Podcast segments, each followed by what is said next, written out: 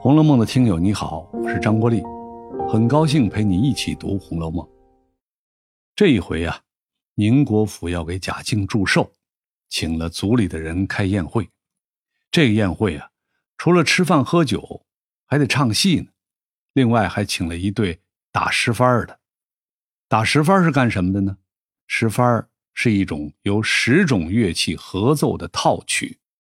打十番的。就类似于现在的乐队，十番它分两种，全部是打击乐器，比如敲锣打鼓的这种叫素十番；另外一种不但有打击乐器，还有弹奏的丝弦乐器，比如二胡啊、三弦之类的，叫魂十番。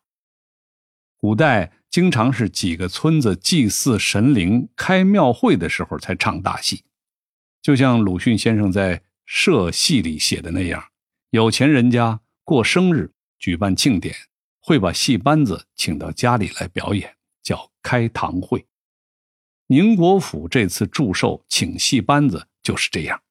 那更有钱的自己家直接养一班戏子，像荣国府就养了一班小戏子。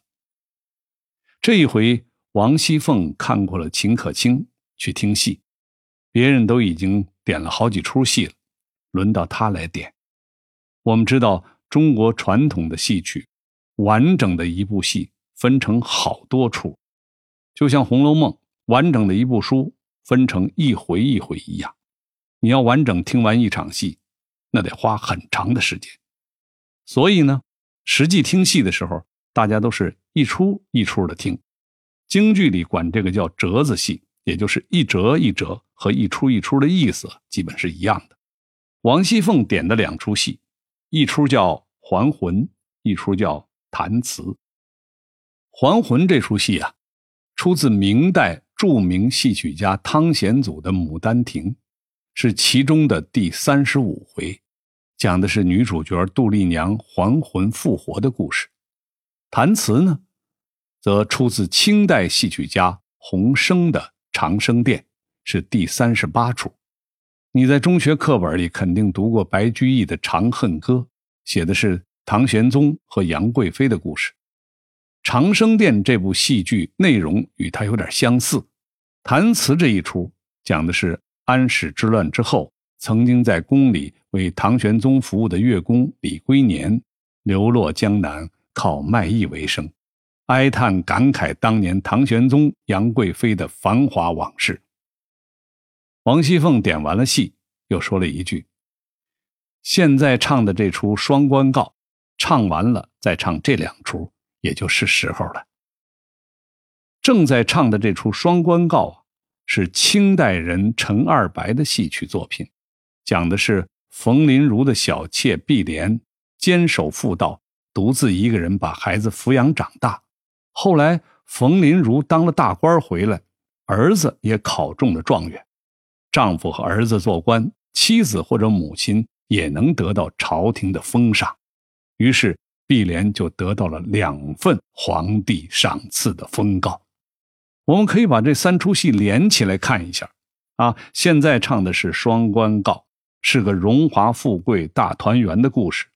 想一下，贾府宁国公和荣国公兄弟俩，都得到了公爵的爵位，那一家出了两位国公。是不是有点像双关告？那接下来要演还魂，还魂是说杜丽娘死去了又复活。那冷子兴和贾雨村在第二回议论贾府的时候就说过这样的话，说贾府已经开始衰败了，但是贾府又怎么复活了一下呢？我提前剧透一下，后文第十六回，贾元春被皇帝封为贵妃，贾府的地位一下子又提升了。这在某种意义上算是复活了，但是接下来演的这一出叫弹词，那就非常凄凉了。荣华富贵都已经消散了，只能让人哀叹感慨。我们知道曹雪芹很喜欢用寓言式的写法，这里唱的三出戏也隐含着贾府的命运。你现在回头看看王熙凤说的那句话啊。现在唱的是《双关告》，等唱完了这两出，也就是时候了。表面上说的是时间也就差不多了，该散了。隐含的意思却是贾府最终的没落。听我这么一讲，很多朋友可能觉得，怎么老有这么多的谜语呢？我觉得是这样啊。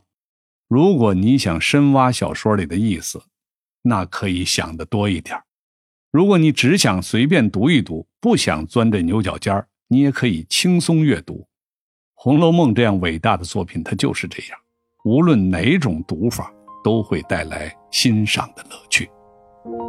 好了，我是陪你读《红楼梦》的张国立，我们下次再会。